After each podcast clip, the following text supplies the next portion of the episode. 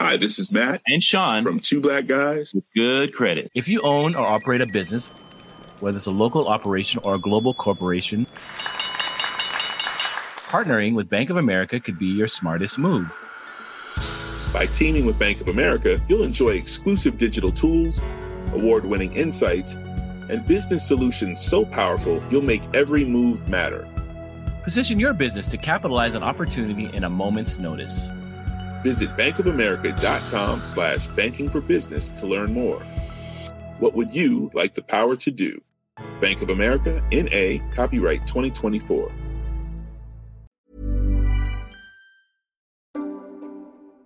Almost immediately after Russia invaded Ukraine last year, a rift opened up about what to do about Russian culture.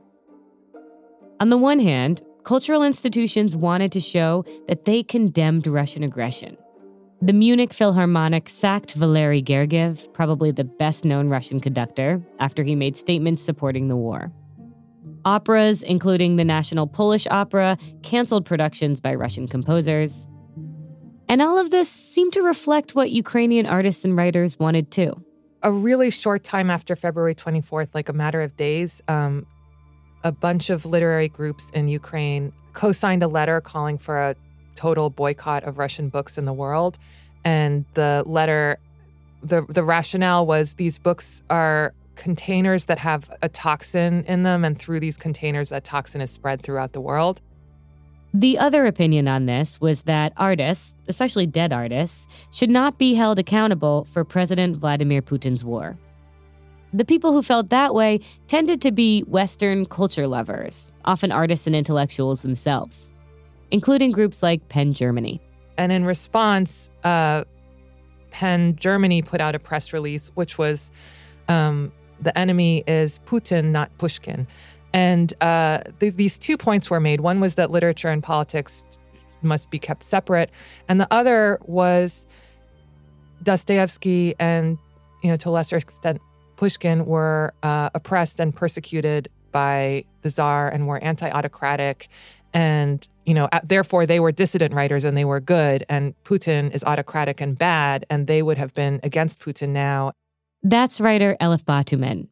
Elif and I are talking about this because, in addition to writing best selling novels, she has a PhD in comparative literature. Her first book is actually a collection of essays about Russian books and the people who read them. She's traveled a lot in Russia and in Ukraine and in other parts of the region.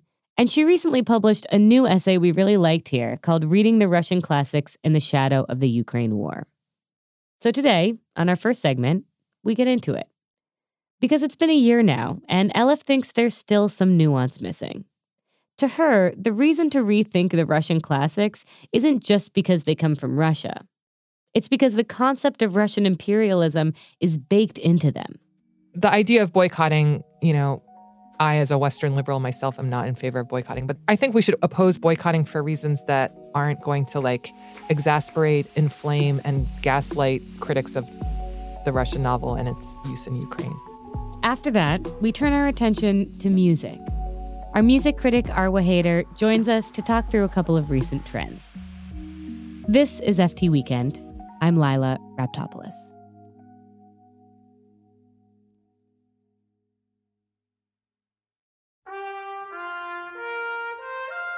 Before we get into my interview with Elif, let me explain what I mean when I say Russian literature. We're talking about books from the 19th century, like Tolstoy's book War and Peace, his novel Anna Karenina, and Dostoevsky's Crime and Punishment, books that are known as the Russian greats. What all of these books have in common is that they're known for being very long, bleak, and complicated.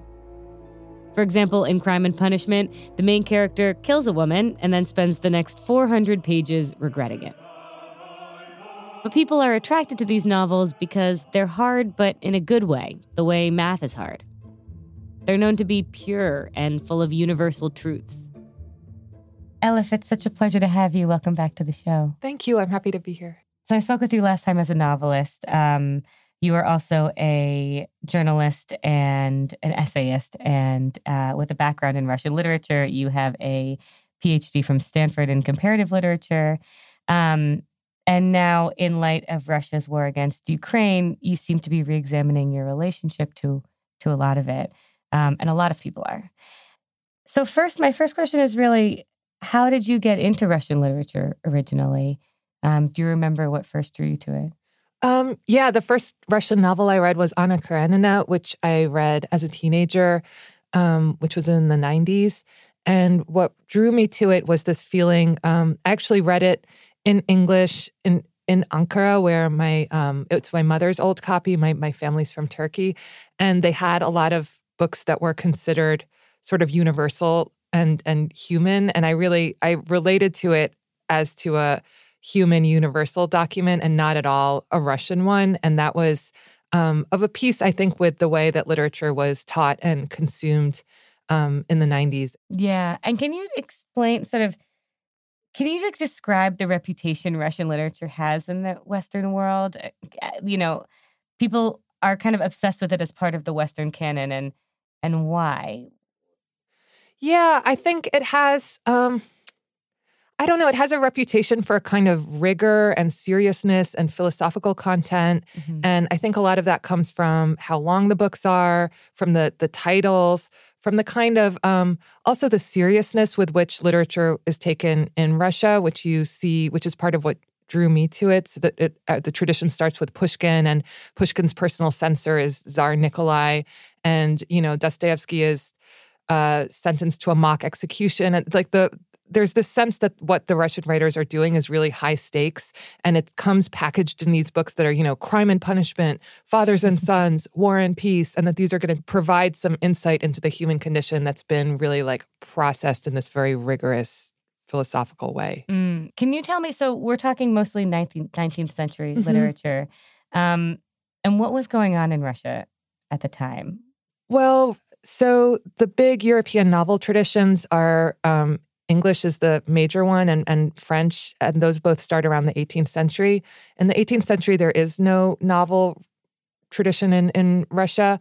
Uh, it's that's the century when um, Peter the Great and then Catherine the Great are transforming Russia into a westward facing empire that can compete with the military and increasingly imperial power of um, England and France. And in the early 19th century Russian literature kind of starts with um, Pushkin. You know, and these classes are taught in universities as the age of empire, that Tolstoy, Dostoevsky, and Pushkin are writers of the age of empire. Mm-hmm. All of them, in some way or another, fall afoul of the czar's power and imperial power, but they're all also right. benefiting from it.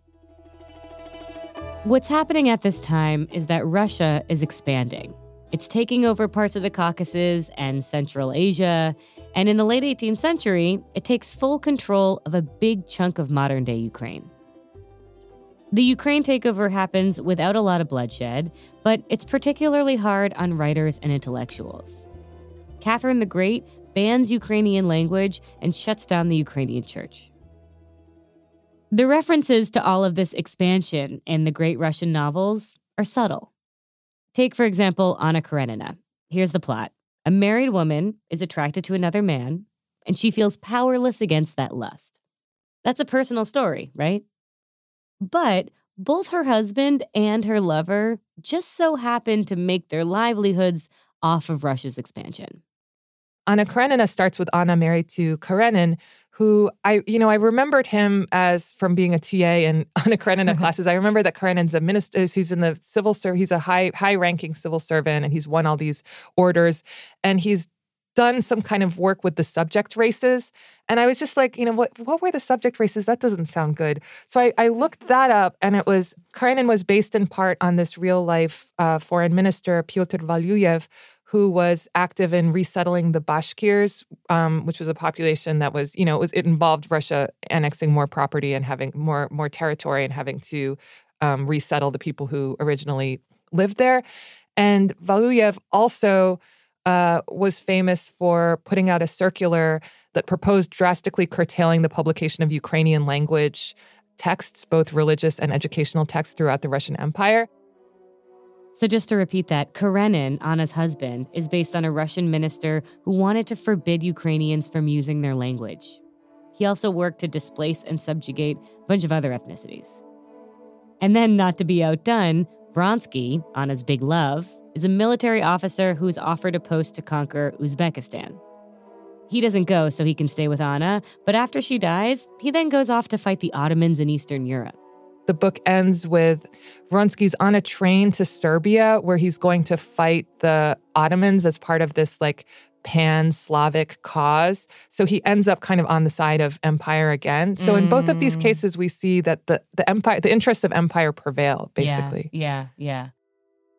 Okay, so at this point, you might be thinking, well, of course, Anna Karenina reflects the events of the time.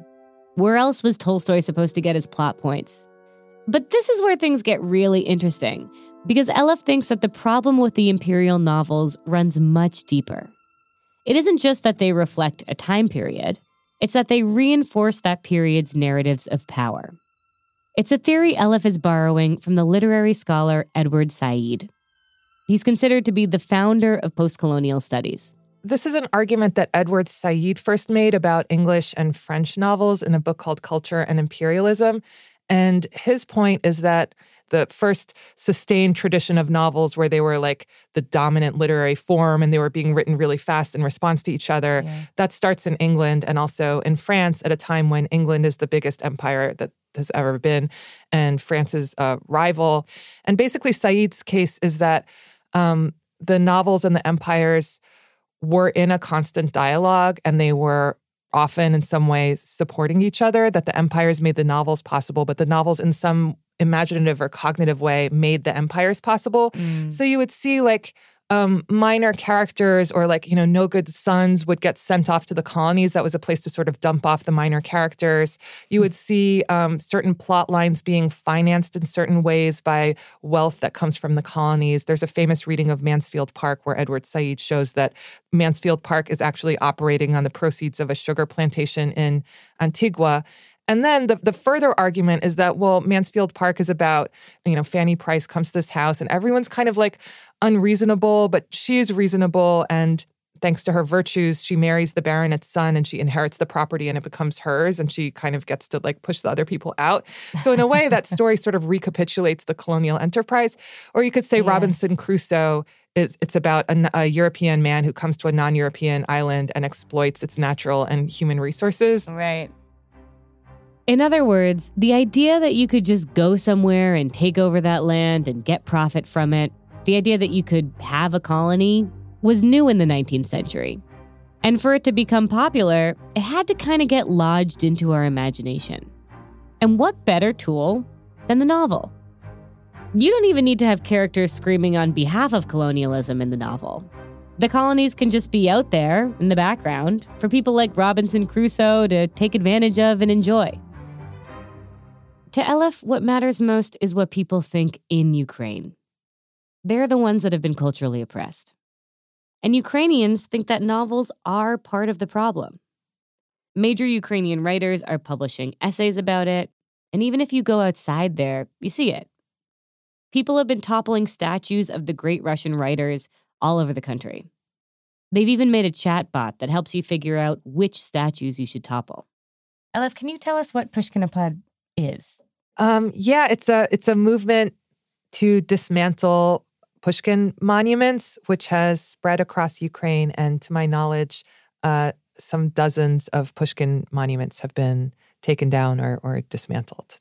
One thing, uh, there there's a Telegram chatbot now, and if you ask it about any Russian writer, it will tell you whether that person deserves to have anything named after them in Ukraine right now and why and why not. And the figure who has the most monuments and things named after him is Pushkin because he's considered the father of Russian literature and, and Russian literary language. Yeah. Um, so those were the first targets, and they were. Um, so there's been this movement. It's it's mirroring the the Leninopad movement from earlier, which was taking down the Lenin monuments. Yeah. Um, I was yeah. curious about that because, like, you know, as you say, something similar happened with Lenin yeah, when the Cold War ended. yeah. But Pushkin wasn't a ruler, he was a writer. Yeah. Like, why Pushkin this time? I think a lot of it comes down to to language, to the the extent to which Ukrainians were told for centuries that their language wasn't real, that it's a dialect of Russian, that um, Russian language and Russian literature are great.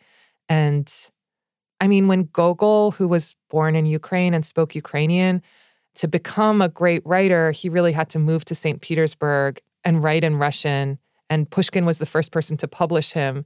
So, in a way, I mean, Pushkin's kind of like the, he represents this like gateway of like the Russian literary institution that that people had to pass through. Mm. Gogol, by the way, he's another great. He was actually Ukrainian, but the only way for him to get published, as Elif said, was to write in Russian. So he's considered Russian too.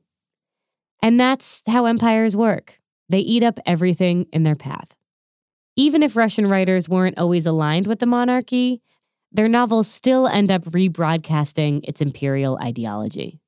It sounds like a contentious claim that, like, oh, Russian novels are a part of Russian ideology, but it's really not controversial or contentious at all. It's quite obvious. All it is is saying that works of literature are always a product of their time and their place and yeah. of their the ideology that's going around.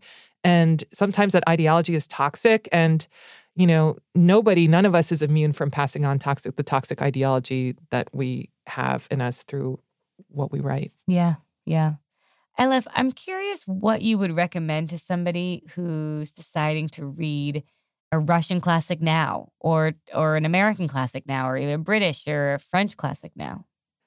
Like think about the world now and, and what it looks like and what ideas about the world these books are helping. You know, what anxieties are they are they helping to relieve? What fantasies are they supporting?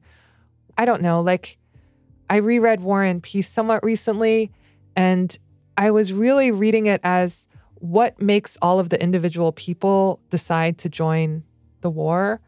And reading it now, this time, it was just so clear to me that, you know, Prince Andrei goes to get away from his pregnant wife, and the Rostov boys go to get away from their oppressive mother. I don't know, there's kind of a psychoanalytic critique of war and in mm-hmm. war and peace that I just wasn't attuned to at all. I wasn't looking for it. I was really thinking about the personal as being its own story that was richer and more to me more interesting than the parts about, you know, what general said what. That was kind of the moral of War and Peace was that peace is so much more interesting than war. Mm-hmm. But I think that the moral of War and Peace is that war and peace are inextricable and that the people who do the war are the people who are in the peace, you know, and mm. like just to not think of these things as separate realms. And also by the same token, not to let politics sort of debase literature and have it be like, you know, oh, you're just reading these frivolous novels about what's going on in people's houses. Like, no, it's like people come out of those houses and then they get a gun and then they go to some other country to shoot strangers. Like, that's what a war is. So, right. yeah. Right. Elif, thank you so much. Thank really you. enjoyed this conversation. Oh, it was a delight. I've put Elif's essay, which was published in The New Yorker, in the show notes. I've also linked to an essay Elif recommends on the topic by the Ukrainian writer Oksana Zabushko.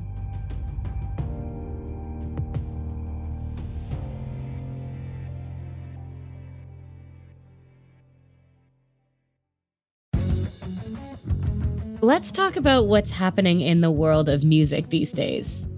I've noticed some recurring trends lately.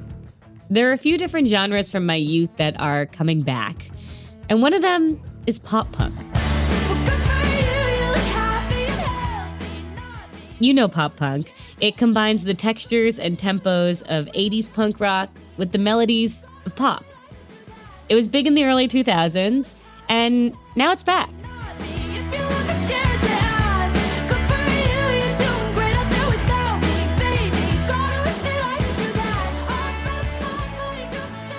That's Olivia Rodrigo with her hit song Good For You. It came out in 2021. And I don't know, but something about it sounds familiar.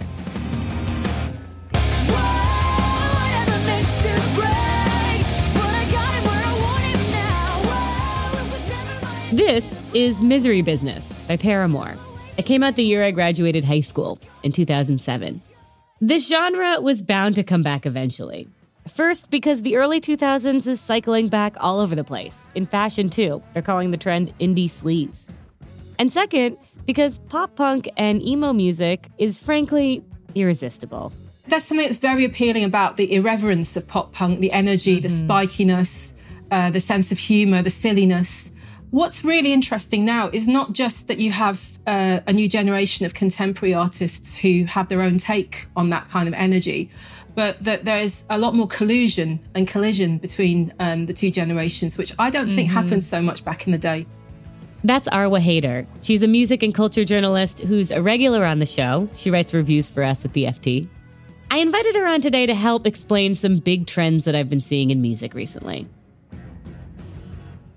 Arwa, welcome back to the show. Thank you so much for being here. Oh, thank you so much for having me, Lila. It's an absolute pleasure for me. Um, okay, so let's get straight into it. Um, the first thing I've noticed that I'm trying to make sense of is the return of this like late 90s, early oddies pop punk emo music yeah. trend. Mm-hmm. um, and I'm seeing two things happen. First, I'm seeing like the original, the ones we love are back. So Blink 182's on a reunion tour. Avril Lavigne came out with a new album. Fall Out Boy's teasing a possible new album. Uh-huh. Paramore's back. And then at the same time, I'm like looking at this new generation, which is a little different, but it's, you know, Olivia Rodrigo and Machine Gun Kelly and that you know, on the emo side, like Phoebe Bridgers is maybe I'm gonna get in fights. like they're gonna be listeners are gonna fight me, but Phoebe Bridgers is kind of this generation's bright eyes or death cab for cutie, and angst is back and being weird and sad and is cool again. And I'm wondering what the deal is. Am I crazy? Is this happening? And why now? Lila, you're, you're not crazy, um, but I, I, I, would I would wholeheartedly say that being weird and weird and sad has never gone out of fashion. It has always been cool. Um, I mean, you know, you're right. There is a lot going on there. You've got artists who are back um, and who are getting a new waves of respect. It's actually really nice to see that happen for someone like Avril Lavigne. I've got to say, who I think back in the day was really successful, but also really maligned. Yeah, I don't think she was really respected. She wasn't, and it's really interesting to see, uh, you know, the the clamor around tours like when we when, when we were young, uh, which mm-hmm. uh, which is in its third year later this year, and that's that brings together huge acts like Blink One Eight Two, Green Day, and The Offspring. Yeah, yeah. And it feels sort of like this combination, right? We have this weird obsession with the 90s and early aughts. And then we also have this sort of post COVID apocalypse angst. Mm-hmm. And then there's this logistical thing happening on the other side. Like there's the reunion tours, like you say. Um, Travis Barker, the drummer for Blink 182, he started a record label that Avril Lavigne is on. And it feels kind of like they're all helping each other make this happen there is a pragmatism behind it. I mean, someone like Travis Barker, of course, has also been quite instrumental in working with um, newer waves of artists as well. Um, I guess that kind of carries through a lot of the sounds and influences and, and makes it feel like there's a cohesion between, um, you know, that, that original kind of late 90s, early noughties uh, spiky sound and, um, and the current wave. There isn't cohesion everywhere. Take an emo band like Bright Eyes and their song from 2002, Lover I Don't Have to Love.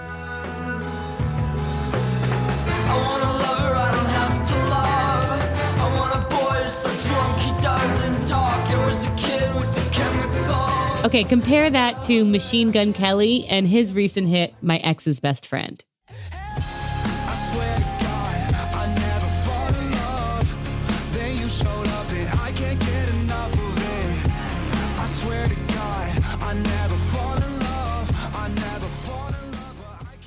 You can hear the difference. Arwa, what is this about? Like, it feels like there's sort of this Bright Eyes, Death Cab era, these bands that sound like legitimately in pain from the early 2000s. And then now there's this like Machine Gun Kelly, Olivia Rodrigo era. They feel like Disney versions, like Epcot versions of what we used to have. Um, is that true or am I just old? Mm. Artists now have to, like by necessity, have to come to the scene much more fully formed you know um, mm. back in the day you know a record label a mainstream record label would expend a certain amount of money and a certain amount of time on allowing an artist to develop right figuring out who they are yeah figuring out who they are figuring out you know who their audience is that does not happen anymore and it hasn't mm-hmm. happened for a long time so artists young young artists are expected to come to you know, mainstream labels, if they choose to work with them, um, pretty much fully formed. And so, mm. you know, you might have someone who's had uh, a grounding in performance elsewhere, or you might have someone who's been like playing independent gigs for like years and years and just already has an audience. And that can sometimes seem a little bit more um, manufactured, I guess. But, you know, I, I grew up through the 80s and the 90s, which were huge periods for manufactured pop music. So yeah, totally. I don't think this yeah. is any different. I'll tell you what though, I okay. find it I find it really funny that with a lot of singer songwriters, contemporary singer songwriters, when when I was a kid,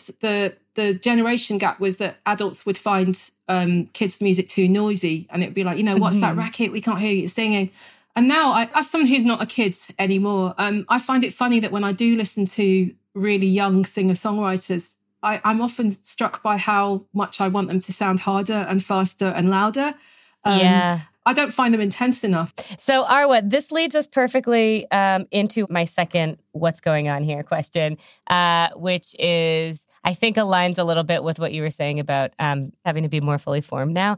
Mm-hmm. I feel like we've lost our divas. Like, I've noticed that we're making fewer huge superstars and then at the same time like musical genres are multiplying. So there's like more types of music and there's fewer big stars.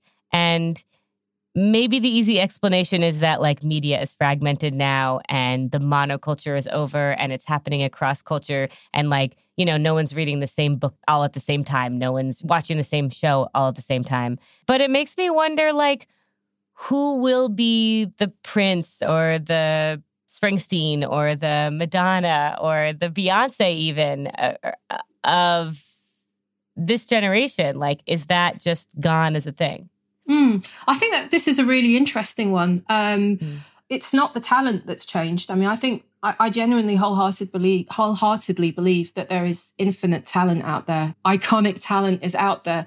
But as you've just pointed out, the industry itself has changed seismically. Um, the platforms which existed, um, you know, for the heyday of some of the artists that you've mentioned, have, mm-hmm. you know, they just don't exist anymore. I mean, I just think that the sheer frenetic momentum of pop culture now um, and the way that we are consuming it, the way that content is expected to be generated is, is mm-hmm. the enemy of that. You know, something that I always hope, and I hope that actually the digital age will um, encourage more. I hope our future icons, in terms of you know globally recognized music figures will be global music figures you know as in yeah. not, necessar- not necessarily artists from the western world you know and yeah. and you know it's high time that was the case yeah. I, I hope that's changing but yeah i mean the industry's changed yeah the next beyonce will be bad bunny mm, absolutely Bad Bunny is, of course, the Puerto Rican rapper and singer who's become world famous for his Latin trap and reggaeton music. I love him. I have to admit, Arwa, my executive producer Topher makes fun of me that I try to bring up Bad Bunny in every episode of this show. I would be disappointed if you didn't bring up Bad Bunny. and you. he's great, you know. He's he's a, I mean, he's actually a really good example of, um, you know, a very independent, spirited star who obviously, you know, still very, very much tied in with, uh, you know, Latin scenes, but at the same time, like quite rightly, like much more internationally recognized now and so distinctive. You know, you can't, yeah, you can't mistake those vocals. Arwa, this was fascinating and as always, a total delight. Thanks so much for being here. Thank you so much. I really love speaking to you.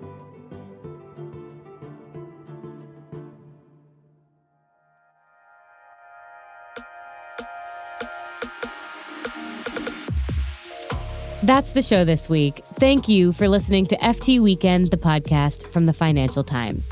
There are links to everything mentioned today in the show notes, alongside a link to a special discount for an FT subscription that is also at ft.com slash weekend podcast. I've also put a special discount link in there for the second annual US FT Weekend Festival. That's on Saturday, May 20th in Washington, D.C. The lineup is awesome this year. We have Jamie Lee Curtis, Ta-Nehisi Coates, Alice Waters, who's been on the show, Pati Jinich, who's been on the show, and of course, all of our FT colleagues from Jancis Robinson to Gillian Tett. You can go to ft.com slash festival dash US and use the code weekend podcast. Say hi to us anytime. You can email us at ftweekendpodcast at ft.com. The show is on Twitter at ftweekendpod, and I am on Instagram and Twitter at Lila Rapp. I'm Lila Raptopoulos, and here is my talented team. Katya Kumkova is our senior producer, Lulu Smith is our producer, Molly Nugent is our contributing producer. Our sound engineers are Breen Turner and Sam Giovinco, with original music by Metaphor Music. Topher Forhecz is our executive producer, and our global head of audio is Cheryl Brumley.